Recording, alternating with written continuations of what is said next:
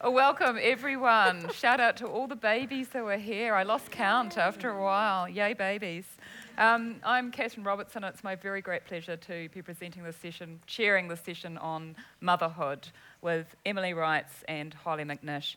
And I need to thank um, the people who've made this possible for them both to be here, which is Penguin Random House, Lawrence and Gibson, Creative Scotland, and the British Council.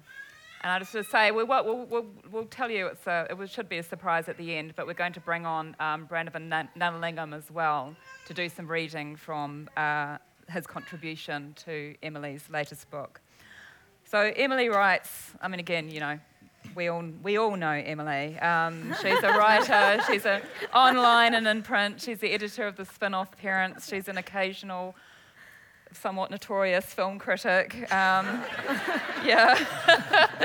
her first book, Rants in the Dark, was based on her online writing, on her parent, online parenting book. And that was all her own writing. But the second book that's come out Is It Bedtime Yet, contains her own writing, but also uh, those, some very amusing and poignant and amazing essays by various guest writers and contributors. And Hollie, Hollie McNish is now a full time poet, which, if you've read Nobody Told Me, as was an exciting development in that book, wasn't it? Um, in 2015, she won the UK Arts Foundation Fellowship in Spoken Word. And Nobody Told Me, if you haven't read it yet, is a collection of her poems, um, her writings, her sort of memoirs. It's kind of like a diary from the time when she first found out she was pregnant through to I think her daughter's about two years old. Yeah.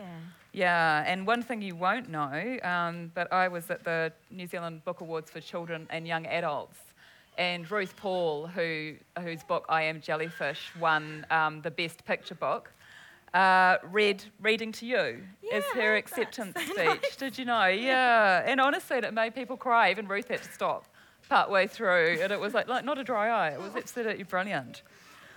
So I think I'd like to start. Let's get into the swing of things with having a reading from both Hollie and Emily, and you can fight as to who goes first. Can I go first because I can't follow you? Please. yeah, I was serious. All right. Um, okay. Um, that is okay. Um, I'm gonna, yeah, I'm gonna read a thing. Sorry, and these are so awkward. um, I don't. I'm. Do I sit? I'm not gonna sit. You can sit. All right. Is that all right if I just sit? I'm just gonna sit awkwardly. I'll try. Pretend you're up. on the side of a bed and everybody's like in bed. There we go. no, maybe not. all right. Okay. What's your parenting style? Are you an attachment parent, a helicopter parent, a free range parent, an authoritative parent, an evolutionary parent, a paleo parent, a tiger parent? oh, parenting philosophies. It seems these days everyone has one. A guiding set of principles can be great, and fa- thankfully, there are heaps of different ways to parent. I was kind of into attachment parenting, but I don't like being around my children that much. I'm too lazy to be a helicopter parent. I could be a free range parent because I have white privilege, which means if I just let my kids roam around the neighbourhood and then blog about it ad nauseum without having to consider why I'm able to do this and other mothers can't. Evolutionary parenting, well, it sounds appealing. If it's good enough for a cave mum with a life expectancy of 22, it's good enough for this millennial. In short, I'm on the hunt for a philosophy that works for me. Here are 10 new philosophies that are sure to be written about in Time magazine in two years. Number one, the can you just not, mama is really tired parenting. this parenting style involves laying on the couch while your children draw on the walls and climb all over you. It involves moaning, oh, go and play trains every five minutes or so. It's great for teaching independence because it's important that children learn to be content and happy in their own company. Can you just not? Mama is really tired. Parents tend to have children who are non sleepers. That's why they, can you just not? Mama is really tired parents in the first place. Number two, Mama is on the phone. I said I'm on the phone. Parenting. Is there any greater joy than being a stay at home parent but also having to work, otherwise, you can't afford groceries? a growing group of mothers who are working stay at home parents are turning to Mama is on the phone. I said I'm on the phone parenting so they can truly have it all. This style of parenting involves apologising profusely to the person you're talking to on the phone, asking clients and people you're interviewing to, please, can you repeat that? Saying, no, honestly, it's fine, now is a good time, six to eight times a day, and reassuring people that your children aren't murdering each other. This parenting philosophy also includes a weak smile to give to other parents who say, You're so lucky you've got the best of both worlds. Number three is cucumber parenting. You know your child will eat a cucumber and it's at least healthy, so it's okay if they eat an entire cucumber and nothing else every day. Everything will be fine, honestly. Cucumbers are super healthy and probably have heaps of nutrients, just don't Google it. This type of parenting is defined by doing the best you can within the limits of your child's ridiculous and frankly batshit fucking crazy quirks. So they want to wear a snowsuit with a beanie, two gloves, two pairs of socks, and a scarf, and it's 24 degrees. Let them. Cucumber kids learn that their choices are not always good ones. Plus, cucumber is mostly water, so they'll hydrate while they're sweating and insisting that they're not too hot. Pinocchio parenting. The other day, I said to another mother, Yeah, same, totally. I don't let my kids eat McDonald's either, while my child's face was covered in sweet and sour sauce and he was holding a chicken nugget. This is Pinocchio parenting. It's a must for insecure parents with anxiety. Lying about how you parent is a great life hack. I don't ever give my child juice. I limit screen time, and my child totally sleeps through the night. My oldest has been out of nappies since he was two. My youngest just asked me if he could have a nap in three different languages. you too can be a perfect parent if you just lie about everything. Number five is Instagram parenting, where you lock your children in a crate so you can get your lounge clean for that perfect flat lay. Number six is capybara parenting. You've heard of tiger parenting and dolphin parenting? Well, capybara parenting is all the rage now. Capybaras are chill as fuck. They're like little wine barrels on legs. They live with other mum capybaras and they just hang out eating and sleeping and watching each other's kids. All the baby capybaras are looked after by whichever mum has the most energy. When one mum capybara is tired, or if her second glass of wine was a heavy pour, the other capybara mums just look after her child or put on Peppa Pig. or they build a fort and say to the kids, let's play a game called How Long Can You Stay Quiet and Not Break Anything While the Mummies Are on the Deck? they don't judge each other when their baby capybaras are feral. They just chill and are like, Do you want some more cake? Is your cider okay? And girl, your hair is so good. Do you want a henna mine? Number seven is on display parenting. When you're at Chipmunks and you say to your child, See that camera? It's a whinging camera and it can detect whinging. if you keep whinging at me, that camera will alert the security team and they'll come over and they'll have to take you away and you'll never ever come back and you'll probably be sent to jail. And then another mother comes up and you quickly say, Thank you for expressing yourself. I see you. I hear you. I validate your feelings. Let me count to 10 and take some deep breaths and then we can have a fruit cup together. We love to share, don't we? Mummy loves you. Eight is once a week music class parenting. Once a week music class class parenting is when you can justify letting your child watch 18 hours of Paw Patrol because you took them to that one music class where everyone knew each other but you didn't know anyone and you forgot to bring a fucking donation and you didn't have the actions to any of the songs and your child just lay on the ground screaming until they shit their pants and you realised you forgot the wipes. Number nine is, oh, that's not my child parenting. this is when someone comes up and says, Excuse me, is that your child over there? And points to the kid who has buried himself up to the neck in the sandpit, is now calling all the other kids in the playground fascists. And you say, Oh, that's not my child, and go back to your phone. Number 10, the final is Cub Scout parenting. When I was a kid, I went to Scouts. The leader would say, Cubs, do your best, and we would shout out, We will do our best. It was a rally cry and a promise, one that suits parenting.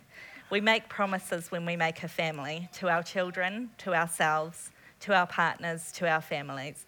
We promise to do our best, not the best, just our best. We promise to love and care for our babies, and we promise to try. Some days are so long and hard, and we struggle to understand this as our babies grow so fast before our eyes. How is it that we carry them one day and the next day they say, Can I walk, Mama? We close our eyes and count, or we take a deep breath and smile when they're screaming, You are not my best friend. when precious things are broken, we keep perspective because our most precious things aren't broken. We stand in the doorways of nurseries and bedrooms, smiling and sighing. We lay on the floor by cots with tiny hands wrapped around our fingers as we hum lullabies. As the night falls and we keep on parenting, we whisper thanks for all that we have. We do our best. Sometimes our best doesn't feel like it's good enough, but it is. Sometimes, oh, but we keep doing our best every day. For the best things that have happened to us, we do our best. Sorry.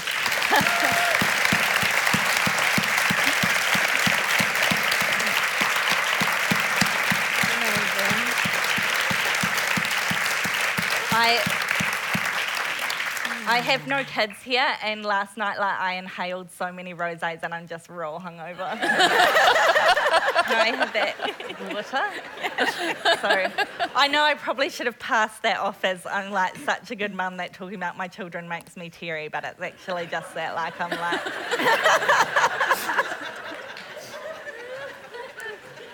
Thank you. so now Hollie's got to follow that.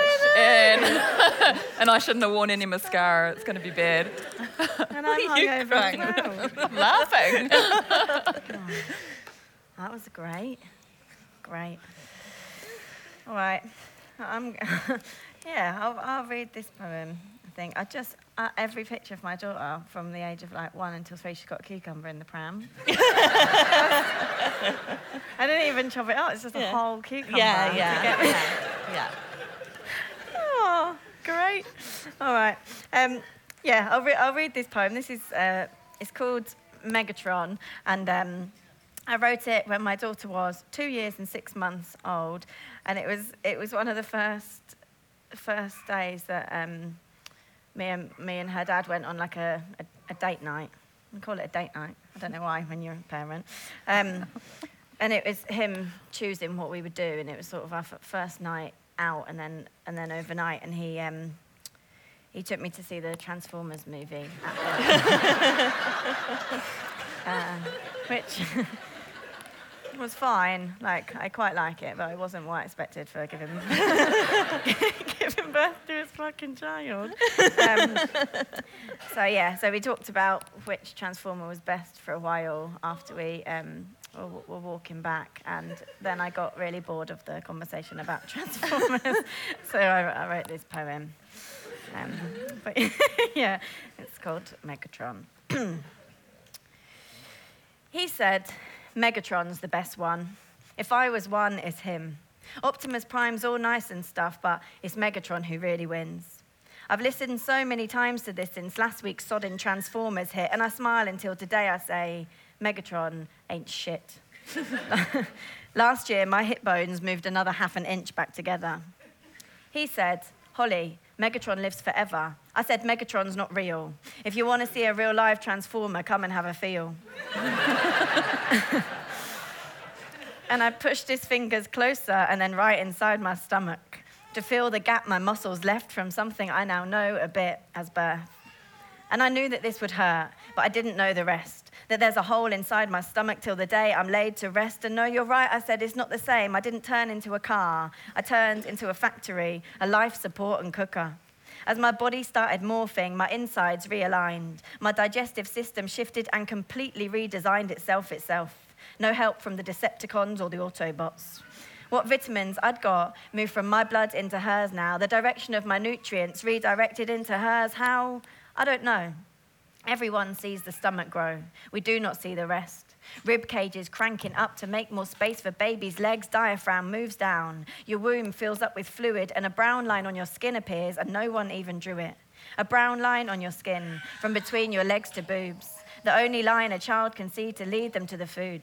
Labour came and went, something that I won't forget.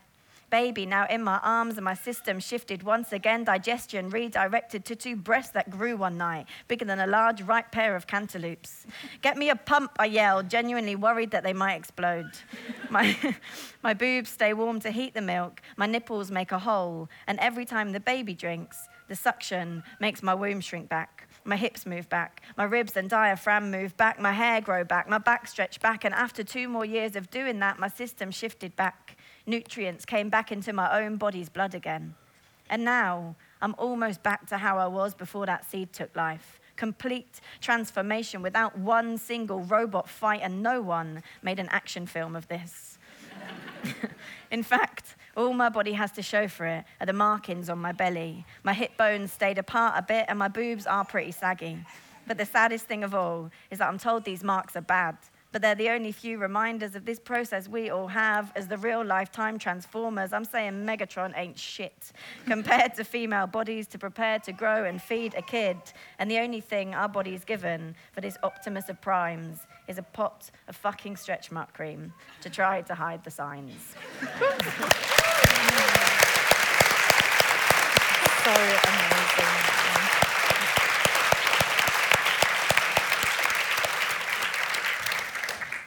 Oh, thank you both. That was literally brilliant. Thank you. Now, I've read, I read Rants in the Dark and um, Is It Bedtime Yet? and read Nobody Told Me. And I, I love the humour. I love all the honesty and the refreshing, you know, the refreshing frankness of it all. Um, and, but I mean, underneath it all, there is like this undercurrent of kind of frustration and sometimes anger at the judgment mothers and, you know, and dads as well are subject to.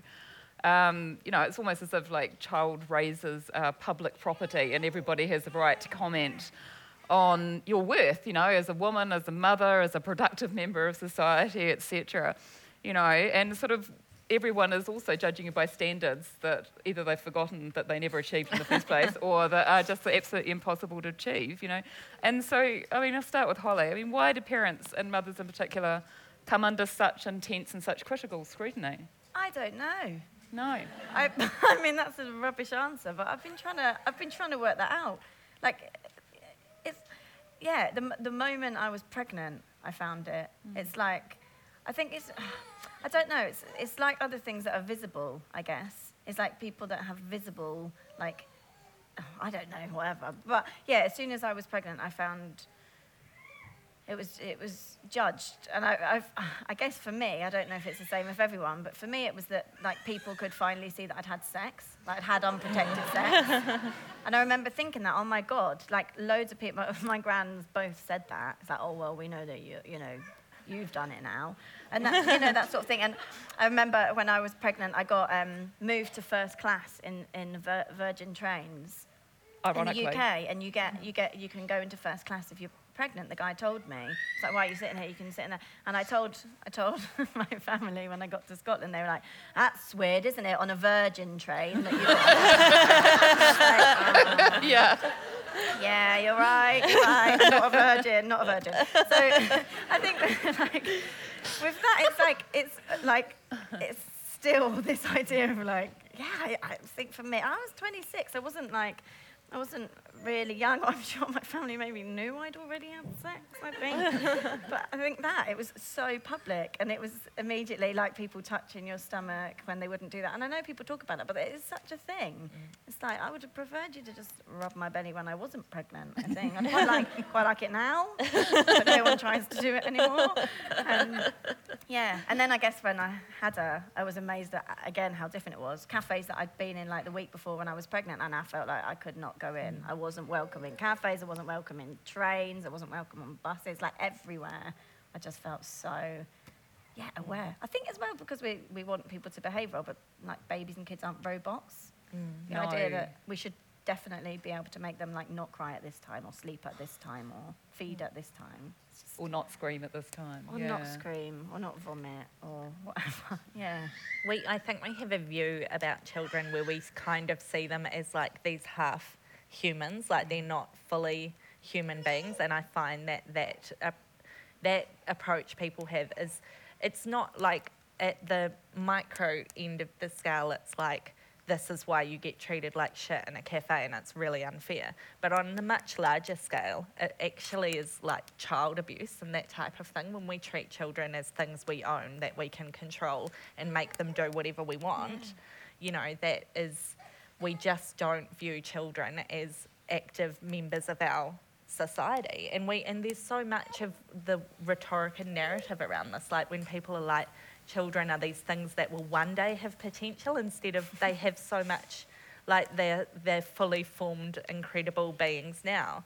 But this idea that you can't learn from them or or they can't teach you anything or they don't have anything to offer until they become like tax paying units and there's something that needs to be controlled and mm. corralled and everything i so, think it's yeah. quite political as well i think mm. that's one thing I've, i thought was shocking like bef- well, i got pregnant just as i finished uni and i was studying economics and and uh, then when kind of motherhood and parenting came along, I thought, God, this isn't on any of the like economics conferences I was going to about health or about like pay or, or it, it, was seen as like this private thing that you do in private, and I think that's a bit bollocks as well. And I don't, I don't know what it's like here, but in England, like when I've gone to other countries in Europe, it's amazingly easier to be a parent. Like one of my friends in, who's from Poland, she came over to live in England and we went and got the train together and she was like, where's the loud carriage? I was like, what? Where's the what? Oh. Just like little things like that. So we've got like yeah. a quiet coach on every train for like people that don't want to hear anyone speaking or mm. play music. But they've also mm. got a loud coach for like hen do's, stag do's, and children, basically. And, um, and the same at like at airport. But I think like little changes like that in politics and in like, well, I worked in planning for like seven years, but like urban design and stuff mm. would make it a lot easier to be a parent. I don't think it's a yeah. It's a private thing. Like, don't put the sweets near the checkout. Don't, like, all these little things that make your life fucking misery when you're yeah. walking around with a child. or on, we always have this debate in, in England about um, buses and whether someone with a pushchair is taking the space of someone with a wheelchair. Mm. And then someone from Sweden was like, oh, we just make enough space on buses for both. Like, oh. right. And that's a good idea. But it's, and, and, and I get the train all the time, and the amount like in the in the same. It's always bloody Sweden or like Denmark. They're fucking good at everything. And yeah, then, yeah. and yeah, the same on trains. Every time I'm on a train, and I could travel loads for doing gigs. There's always a parent sat in the vestibule because you can't bring, you can't get into the seat, and it's just easier. And you're like, oh, and you can't go and get a tea and coffee, and or driving. I had to piss in a nappy when I was driving to a gig, and I phoned up my mum. I was like, oh, I've just peed while driving down the motorway into an appy because I, I can't wake her up to go to the service station toilet. Yeah. And my friend again, I can't remember Germany, probably Germany or Sweden or somewhere, she said, Oh, we've got places where you can just pull up next to the toilet on the motorway service. It's like, oh, come on. But my mum, but I said, I've, I've pissed in an appy, mum. This is like the low point. And she was like, Oh, we've all done it, we've all done it. but I think, yeah, I think that's more political than we give it credit for. All this I, stuff is more yeah, like economic and political. The whole, um, the personal is political, I think, is no more clearer than in motherhood because it's totally. Um, it, it's about accessibility. It's about um, the way that we treat um, people around age and yeah. that type of thing. There's lots of things that we do to children and babies that we would never do to other, or the way we talk about them, the fact that it's just acceptable to be like, oh, I hate kids. I'm like, fuck you, I hate you. Like, what the fuck is wrong with you that you think that's an acceptable thing to say? And then, like, when you go into a cafe and the second you walk in, it's like people are just like, motherfucker coming in and it's like, I have to sit here and listen to your boring ass talk about, you mm. know, like, or how your eggs are or whatever the fuck you're talking about. And it's like, it Do you just, say that to them? Oh, I just, I I feel like I, I no, I blog about it later. but, but you know, like I don't. As a result, of, like I don't take my kids out um, to cafes. I don't take them out to restaurants and stuff like that. I take them to Chipmunks, and Chipmunks is like Chipmunks. You know, it's an indoor playground. Like a, yeah, and the food's and, horrible. You know, yeah. Well, the food is the chicken nuggets are quite good before I became. Vegetarian. I'm a vegetarian now, so now I just look at them. But um, but the there was not the tangent I was going on. But um, but the thing is, we shouldn't you know, just this attitude where you can't actually call people up about being like, you know, you can't actually say, hey, it's not all right to talk this way about children. Because when you're talking about this way about children, not only are you talking this way about children, but you're talking about mothers that way. You're making sure that they know that they can't go out and do something mm. because you know it's not dads. Like, no offense to the dads, you should probably agree with me on this, but my husband will walk, when he used to walk around, like when he goes out to the supermarket with the kids, it's like constantly all these old ladies wanting to give him a wristy or something because they're so amazed. They're just like, it's a dad in public. Yeah, with a like, child. And he's got his child. Oh my, like, and you walk, if you're in, got a baby in a front pack, and you're just like, and they're just like, you better keep that baby quiet. Yeah. That baby better not make a fucking noise. And then the dad, and they're like, oh, oh, it's a dad in a front pack. Like, and it's like, what? That is political. That is, you know. I, just, Yeah. I don't know the expression wristy. That's great. Yeah. That is My what gift I'm going to you take on back. behalf of New Zealand. We've all stored that up. Uh, yeah. but you know, it's true. It's dads are praised so much for, and then for women, like that's why I love Brannavan's piece, and you'll hear it. Um, but it's so. We wouldn't it be amazing if we lived in a society where children were welcomed everywhere and their mothers were too, and then we actually had this approach of saying to mothers. How are you doing? You're doing so great. Welcome, mm. come and sit down, and there's fucking toys everywhere that you can play with them. And you know, we, it would be nice. I'm not being I don't funny, know but why. Sweden. You know, yeah, fuck Sweden. And Sweden's got Alexander Skarsgård. So Yeah, I was going to say they've done that well yeah. as well, haven't they? Yeah. Yeah. But the, so um, the other things that you guys have in common is that your first book, Rants in the Dark, Emily, was based on your blog, which you wrote in the wee small hours and then kind of went viral. And Hollie, you had a similar experience when your partner suggested you put up "Embarrassed" on, you know, YouTube, and it got Yeah. one bazillion kind of hits. And and I suppose, you know, and I was saying to Emily, why do you, we think that people connected with it? But it's like, that sort of asked you a bit to be psychic, really. So, um, but what kind of feedback did you get that from people who said thank you, thank you from, for putting it out there? Yeah, ju- just that basically. I got um, it was it's a poem I wrote while I was while I was feeding on the toilet. Basically, I, I took my daughter into public toilet to feed, and I'd been sat in a cafe about for about 20 minutes, and then she needed fed, so I left the cafe and was sort of wandering around and went into the toilet, and then she um, fell asleep after I fed her. So I was sat on the toilet for like 45 minutes because I didn't want to like wander the streets while I could just sit down. I thought, fuck, I was in the cafe. I could have sat there, had like something to eat, but instead I'm sat in the toilet. So I, I wrote this poem just about being embarrassed to breastfeed in public and how, because it's shite. Like it's so hard anyway. Like to be even think about it is just rubbish, or think about whether to use a cloth or a bloody whatever. Um, but I didn't share it for like a year, a year and a half maybe, and it was um, yeah, my daughter's dad that said he thought I should maybe put that one up online. I just didn't think anyone else did it, and I didn't know any other mums, and I hadn't had any experience of it really. Um, and yeah, I put it up, and it just yeah, it just got shared. I think like midwives have sort of made my career by sharing Right, it. right. Sort of, they, so They're an unseen force, aren't they? Yeah. Really nice stuff though. Like a couple of them said they um, snuck it in on their phone to like new mums, even though they're not allowed phones in. Um, but it's also the poem that's given me the most hate. Oh, really? well.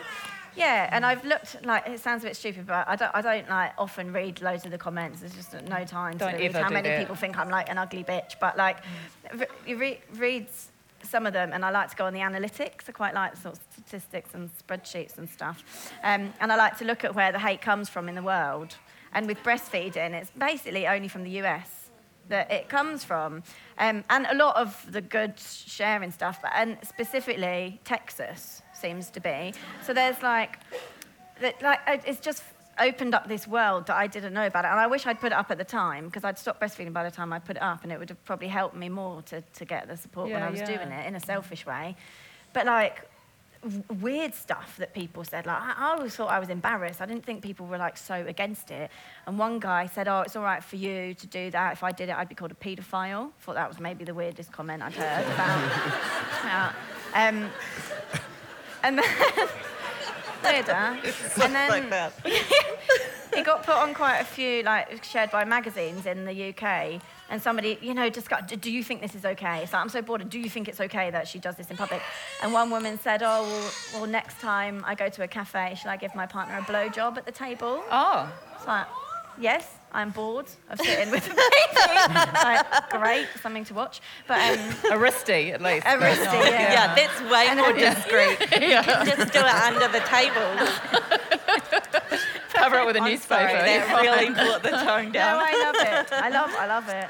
Could be for a man or a woman, couldn't it? I think that's why I like the expression. Um, but yeah, and there was a, re- a really sad one. This group of mums who it was also in, in Texas that they said, "Oh, we're in like a secret breastfeeding club because in our village, it's meant it's like a Christian, uh, but uh, I don't know, there's nothing Christian about it. She said that they did a like sermon to say, you know, you don't do this, and if you breastfeed a girl, she'll become a lesbian, which obviously is the worst Right. thing. And if you breastfed Right. a boy, he become a sex pest. Um, so they pump their breast milk into a bottle and then go out in public and pretend that is formula in their village. So weird stuff. It's opened up like just how odd. And then there, there were people from Sweden and Ghana being like, "What are you on about?" Yeah, yeah. yeah, yeah. Like, oh. I mean, and Emily, were you surprised by how many people reacted to your no? And, I mean, were they saying similar things Well, as well? because Like- it was like my youngest was like three weeks old, and the post, um, I, you know, when I had uh, decided to have a second, totally intentional, um, I um, was like, oh, my first one will be sleeping through the night by the time my second one comes, because on what planet would you have two children waking up all night? And that's what I had. And so I would get one settled and then the other one would wake up and I would settle that one and then the other one would wake up and then I finally got both to sleep and I went to the toilet and I came back and they were spread across the bed and my husband was just snoring happily Oh, and yeah. um, and I just like at first I thought I was going to burst into, ti into tears and then I just had this like red rage. I was like sat down on the I like pulled a pillow down and lay down on the floor and I was like fuck this and my boobs were leaking and I was like I've ruined my life. And so um, I just tapped out something on my phone that I was going to like just look in the morning. I've always been someone who writes to try and work out my feelings in, in the morning I looked at it and I was like, that's fucked up. And then I thought, but it's kind of funny, so I'll, I'll send it to a group of us had sort of had two at the same time. And I put it on an old WordPress that hadn't been used for like, uh, it had nothing on it. And then like, Throughout the day, I could hear my phone going, but I couldn't find it because my fucking child had hit it. and um, and I, and then like I was getting like it was ringing and and I was like, what on earth? And then I just kind of found it and went online, and the post was everywhere, like. Uh, all over every news feed and all this, and I was like, oh my god! And I'd been sent it all these times by people being like, look at this crazy bitch, you'll love it. and I'm like, crazy.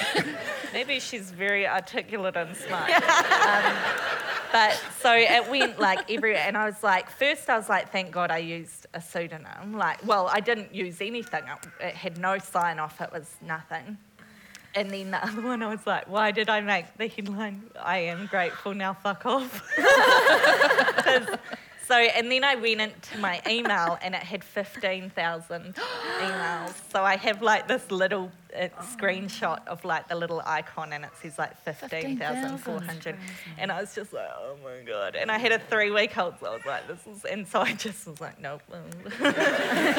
and then it took me like six months to get through them all and reply and all that and but it was again that like most of them were really amazing stories of like I I feel like this and that made me feel so much better because I thought I was a monster like and um that helped so much. And then just really sad stories like mums who were really lonely and felt like nobody else felt like that. And I think that post kind of maybe helped people realize that we all most of us feel that way. I mean, there are a lot who weren't. There are a lot who emailed me who were like, "No, you're a monster," right. and and like, and you're fat. I'm like, "There's no photo, bitch." Like, yeah.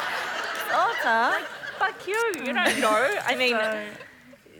how I look, it's, that's beside the point. But and um, yeah, and lots of full on tough, like you know what it's like. The whole, you know, I and um, and I got like a call from um, someone trying to like media found me and, and were like, is this you and stuff like that. So it was a time and I managed to keep it all hidden and quiet, which was good. But um, yeah, I got a few like, I'm going to find out who you are so I can report you to child, youth and family and have Wow. your children taken away because you're a monstrous parent and all this. And I was like, do they take them just for the weekend? Because I could if you say that to people, they get so upset. like, if you were just like, oh, thank goodness, this whole experiment has been a disaster. I didn't know there was an out option. An out clause. And like now I know. So that's Oh. a joke. If I see on Twitter later, like, fucking Emily Writes said that she.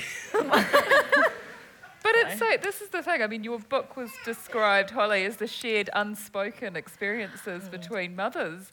And it's slightly horrific that we aren't talking about it with ah. honesty and, you know, compassion, etc. And I mean, you know, well, I, okay, I'm going to join the In My Day committee. I'm sorry, but um, in my day, because my boys are in their 20s, and we didn't, there wasn't anybody writing about motherhood. Yeah. I mean, all I had was like my mother's old copies of Erma Bombeck, who was brilliant, but you know, she was writing from America in the 1960s or something, so it wasn't that relevant. But there wasn't anybody that was writing about motherhood that we could, you know, sort of share that experience with. And so have we started? Is this the start of something?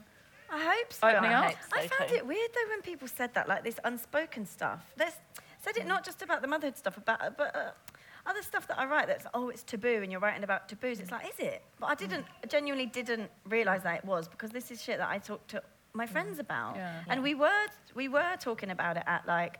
The one baby group that I sort of didn't go to for a year, and then finally went in, and it was fine. And um, but yeah, we we were. So it's, I guess you don't maybe don't put it up on YouTube or don't put it online. And but that's what made me sad. I think that mm-hmm. there were so many mums that hadn't mm-hmm. said something about it. I, f- I find that like the thing that most people come up to me after gigs is the writing about sex after having a baby. Mm. I think that's the thing that I find the saddest. Like mm. so many. Um, so many as if they're like all coming up to me. I don't mean like that, but just from doing gigs and doing like book signings, and I love chatting to people after them. It's like the only chance you get to talk to someone on tour. Um, otherwise, you're on your own all the time. And um, so when they come up, and there's so many stories about, oh, I felt like that about sex and I just couldn't tell my husband or, or the nurse said that I could have sex again. That's like one of the things that I wrote and I was like, fuck, you didn't, t- like, she didn't tell me that I could masturbate again or that I could get like licked out again or that I could, like there was nothing else apart from like now your partner can penetrate you again. Yeah. You know, I can't, can I trampoline again? Can I jog? Can I have a bath? Mm. Like there's other things that I want to do when my kid's are six weeks. Yeah. And don't get me wrong, I know lots of people like what probably would be all right with that, but most of the people that I speak to is, is is that. Mm. And so they use it. They're like, oh, I read this to my partner just to show him that it's not just me that doesn't Yeah. want to have sex now. And I was like, oh, ha- like, mm. how are we not speaking about this stuff openly? Yeah. And I, I think really- it's yeah. much, getting much better. I speak to my gran about it just as a sort of point of reference. And she's 92, and we talk about loads. There's like four generations of women now, and we often go on holiday together and seeing the difference. And she was like, in, in my day, I, she, she says she's all right with me saying it, but she thought that babies were born through your bum until her third child. Because they said to push through your bum, and it feels a bit like it is coming out of your bum, I think. Um, and she said she couldn't ask. She wasn't allowed to mention her privates. So when somebody then in her third one, like, mentioned the vagina, she was like, what? Wow. And, and there, therefore, and she wasn't allowed to say that she bled. She wasn't allowed to say, like, that she had ripped. So she didn't tell her husband. And my granddad was like, nice guy. But she said she couldn't talk about any of that. So there was no excuse for her not just, like, getting on with things, going for long walks, you know, because she couldn't say, oh, she was bleeding, and had to hide, like, all of that and all the illness and she was the one that sent me loads of cardies when I was pregnant because Yeah. she didn't think that pregnant women should be seen because it showed that I wasn't a virgin. And um, but so it's it's so much better. So every time I think, oh, how shit it is, I'm like, all right. So it's on a hopefully like upward trajectory. I, yeah, I really hope that this, that all of the women, I'm such a massive advocate of parents writing about parenting because I really mm-hmm. just want us to break shit open. Like it's, you know, my book, I, t- I, when people say, oh, it's the things we don't say with Rants in the Dark, I'm like, we do three wines deep. This is like just Yeah. conversations with my girlfriends. But, but the thing is, it's the people who don't have that don't have the girlfriends they can talk to, um, but also people who don't have kids. I really like it when people don't have who don't have kids read the book because it's like then you can know how to support um, the parents around you because there's this idea that you just like I remember I was so sick when I was pregnant and all I'd wanted was to be pregnant for years and years and years. And then I just puked constantly. I was went into hospital with dehydration. I was so unwell. And um, my husband's um, grandmother um, said, you know, you're not sick, you're pregnant. And, I- and it was just this real, like, putting me in my place, like, that none of the women complain about being pregnant and you shouldn't either, you know. And it was such a big eye opener for me and my husband that you're, you can be so unwell during Yeah. pregnancy. And I thought, mm. how did I know all these pregnant people? And I never once asked anything beyond, like, oh, how are you doing? Like, mm, you mm. know How many weeks on? yeah, yeah. and also just birth and like reading so much about birth trauma and people who have kids who are like four and they are struggling with prolapses and still getting mm. around and are trying to work out work up the courage to go to a doctor after four years with a prolapse. You know that's the stories that i'm getting. So i really want us to just break it wide open and be talking about this mm. stuff as much as possible because it might be stuff we all talk about, but we need to make sure everybody knows. And that's how we can have societal government change Yeah. around paid parental leave and um, making sure places are accessible and making sure the birthing units allow you to have your um, partner in with you if you need that and all those things. We're only going to get them if we start like just really loudly talking about this stuff till it's just normal. Yeah. You yeah. know. Do, do yeah. you think? Because I always think it's part of this like idea of not being ladylike. Yes. Like the stuff, and that it's so everyday. I remember just somebody said, "Oh, this is how all women give birth," and I know all birth is different. But I remember after giving birth, I was like, "What the fuck?" Yeah. Yeah. Like, Yeah. and I, I still cannot believe Yeah. how Yeah. difficult it Yeah. was, or how like I had a totally fine, uncomplicated, it, like it was fine. I had, I had no Mm. stitch, nothing, f- like. And it is so sore. I Mm. couldn't believe it. And coming out, and then, yeah, I know I keep saying about the, the politics, but like, it's very mixed where I live with lots of people from different European countries. And there's three women that I'm friends with that have a prolapse at the moment. Um, and the two women that have come over from France are like, well, what about your physio? And we're like, what do you mean, what about your physio? And she was Yeah. like, well, after we give birth, we have a, a free physio for a year, and they come once a month to check that you're mm-hmm. doing your exercises. They put their finger up your mm-hmm. vagina, which in Britain we'd be like, what the hell are you doing? Mm-hmm. to, to check. So one of my friends said, oh, I was doing my exercises, but I didn't realise I was doing them wrong, and I've just got a very tight bum hole now. Um, And I know, like, all this stuff, it's like uh, so unladylike Oh. to talk about it, but Jesus Christ, you've Yeah. got prolapses Yeah. because our political Yeah. system doesn't have free physio. For, and Yeah. I, I think in France, she was saying, well, it's more because they put a thing on sex and getting back to like sex. Yeah, yeah, So it's like a sort of shit reason for it. But she said, you know, every month this physio comes, puts his finger up, has, she has to do all the exercises to make sure she's doing it right, gets me- measured to see how like better the muscles are. And if we don't talk about it, that it won't won't change. Yeah. And Far it's, out. it amazes me just the difference between different European countries. And uh, yeah. Yeah, but that's Oh. it. Like, give me the fucking had- physio. I want to know if I'm doing Yeah. Kegels. I'm doing them right now. I don't know what Yeah. I'm. What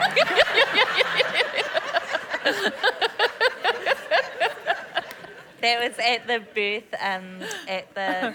I had a terrible back pain because my second was Ugh, like yeah. just a fucking unit. He was like Yeah. 11 pounds or something, and um, or something because I just can't think about it. and um, so I had to go in the hydrotherapy pool a lot, which was covered by ACC, which is good. Um, but she would always be like, who's um, the little circle of us? And they would say, she said, how many, you're all going to do Kegels and then you're going to tell me how many you've done. But all of us were like, so we want to be like a good mum and do it right. That as he went round, like the mum would be like, I did four, and all this, and the next mum would be like, I did six. And the next one would be like, I did fucking 40. Like, competitive kegel. Like, yeah, yeah, that competitive parents thing. And I'm just being like, I don't, I did I do one? I don't know if I did one. What does it and then like, like? God, I'm so anxious. Everybody knows I didn't do a Kegel. And now what do I say? Do I say more than her or do I say less? Or do I try and do it at the same amount of Kegels so nobody looks at me? And then it's like, anxiety? What anxiety? oh, shit. I think it's time to get Brannavan to jump out of the mm. cake and come and give us his reading. Are we allowed to go five minutes over, seeing we started five minutes late? Yes, we did. Yep. this is Rachel, everybody. Just She's the whole organiser. She is God. That's awesome. Okay, so it's my great pleasure to introduce Brannavan Gnanalingam, whose wonderful book.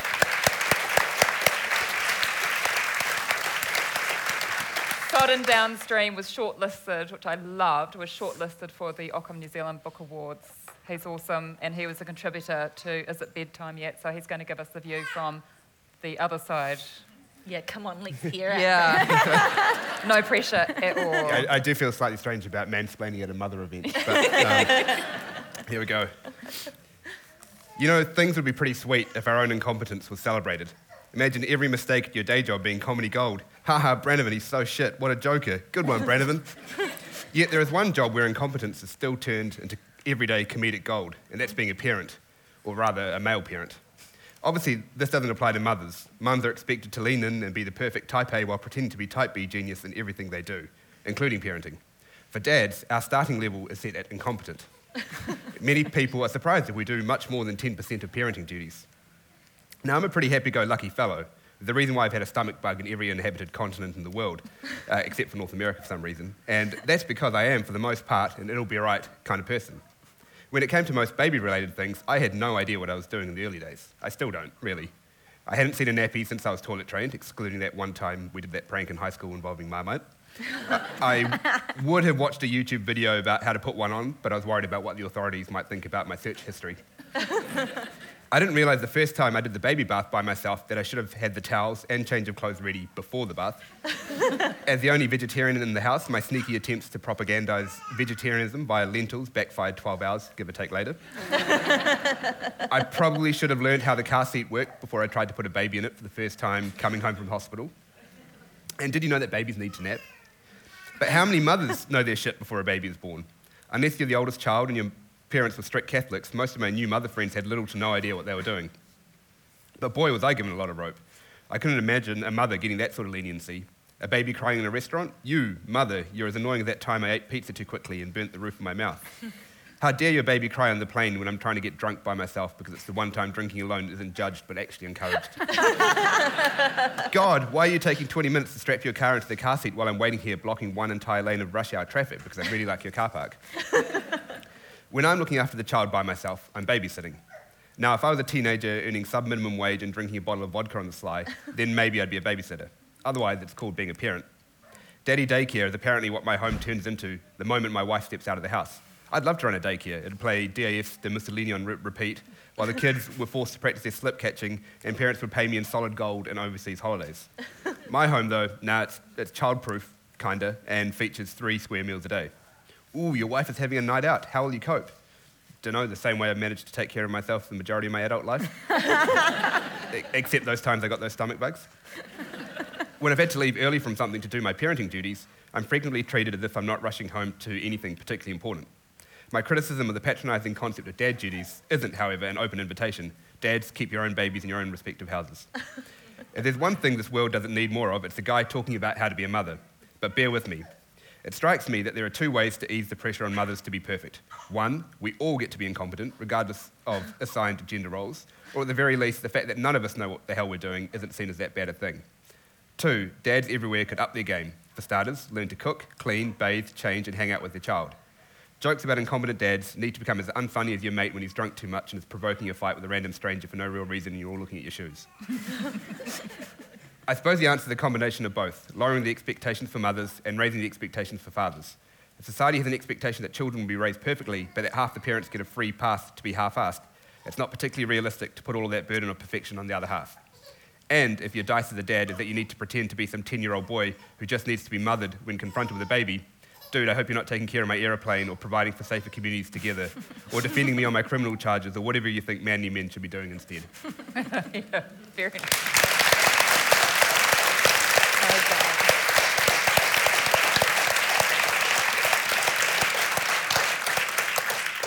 I'm going to ask one quick question of all three of them, and then I'm going to open it up for questions. Uh, and my question was if you could make one change to make parents' lives easier, what would it be? Uh, more information at the start. What is in, so nobody told me. It's Yeah. like, yeah, yeah. So a really big pack and not one that just gives you vouchers for, that's right, Yeah. yeah. Even I got the vouchers, yeah. Emily, what would you do? Um, smash the patriarchy and destroy capitalism. I think that would help quite. Polly? Mine's just boring. I just put more money, more government money into parenting support, Yeah. whatever that means. Yeah. Nice. Right, well, I think we've got roving mics. Have we got roving mics, roving people? Great, okay. Probably have room for two, maybe three questions. Anybody? Oh, look at you. Well, we don't have to do questions. We could just have a nap for like two minutes, everyone. There's a question up the back, right up the back. I can't see.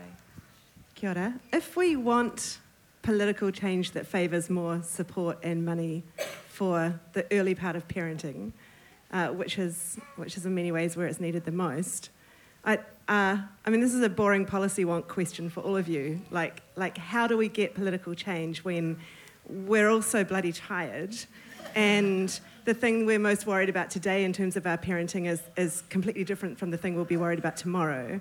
And um, when our child turns one, we're no longer interested in, in sort of maternity, you know, service issues because we're already into, oh my God, how am I going to get daycare and go back to work to afford the avocados? Um, so, yeah, I think I have a two and a half year old, and I'm, I'm sort of noticing that I, you know, became, of course, extremely way more political the moment I got pregnant, but every three months that that changes and I don't know where best to put my energy. And I noticed that we're all a bit like that. So we don't have the kind of fight that maybe the taxpayers union has for their very specific oh, fuck needs and goals, you know? Yeah, fuck them. So so how do we how do we like take the energy in this room and expand it out across the country and just get change happening? Given that we've got a, um, a government that's possibly on our side for hopefully the next nine to 12 years. Can I answer You may. this one? That's a good question. I usually hate audience questions, but that's a, no offence to the audience. it's just No like gonna they ask can be like, yeah, no, nobody will. Oh, It's, or it's just if they're just like, how often do you and your husband have sex? I'm like, oh please, kill me. Um, Oh yeah, okay. I'm sorry. Gosh, I really didn't mean that. I, you know, um, it's just very awkward when you're like this far away from a person and they're just like, "Do you have a prolapse?" And I'm like. um, so anyway, but that I love that question, and so the only way that we can make change is by making heaps of noise, and I absolutely agree with. Um, you know, when you're exhausted and tired, and um, you know your focus is really on your child. So one of the things that I think is we need to make um, protests, hīkois, um, getting together, conscious raising stuff. We need to make it accessible to families and mothers. Heaps of the ac- activism. Um, is not actually accessible to parents, you know, late night sort of readings and stuff like that where people are sharing information about things, um, protests that aren't safe, you know. um, that type of thing. So that's a number one. Number two is talking to every person around you about what's important to you. So talking about um, the cost of childcare, talking about the fact that there aren't choices for a lot of families about which which childcare they go to and how um, some of those places don't have um, what's required of a child, and that others, your kindy has to, you know, your teachers are paying for toilet paper. You need to tell everybody around you about that. When you talk to your midwife, you need to find out how much, how little she's being paid, and then talk to everybody around you about midwives and the work that they're doing. Share your story about how important it was for you to have the midwife that you did, and if you, if your birth experience wasn't a good one, complaining and talking to um, the college, talking to the hospital. A lot of issues around birth in New Zealand are actually around understaffing at hospitals, but people don't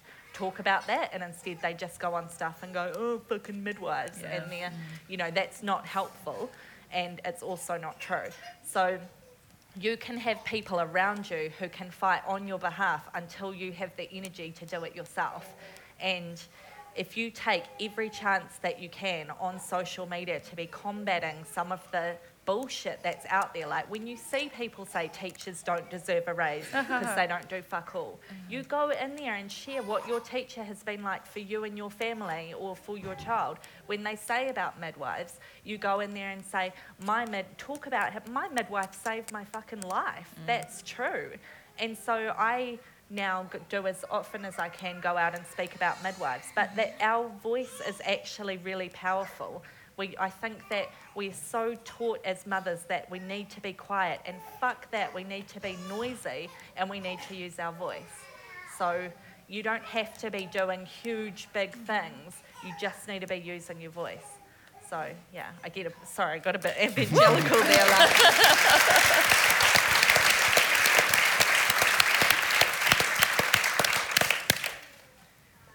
Brilliant. and you can ask questions. Right, one question. I think one last. Yep, we've got time. Uh, it's not really a question, just thanks to Hollie for a fantastic book. If uh, 10 years ago someone had given me your book instead of Gina Ford's Contented Little Piggy, um, I think I probably wouldn't have lost my mind. And the sad thing is, I think I gave it to my good friend Lucy, that book. so thank you very much. It's an amazing book. Oh, thank you.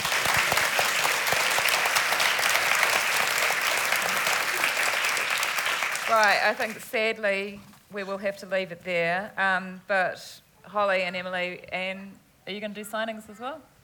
He doesn't know. Right, that's fine. I don't know either. Um, they will definitely be doing signings uh, outside. So I think there's a book table set up the front. So if you want to chat and you want to sort of share your stories, etc., I hope that's okay that I just said that. Yeah. I don't- I'm not a monster. I don't mean. I just mean some questions can be super personal, and you're stuck on stage trying to work out do I answer this or not. And you know, I didn't. I'm sorry, God. I'm going to be so anxious about this for the rest of my life. No, it was awesome. And a shout out to the babies again. You were brilliant. And can you Yeah. join me in thanking Emily Writes, Hollie McNish, Brandon Manamalinga.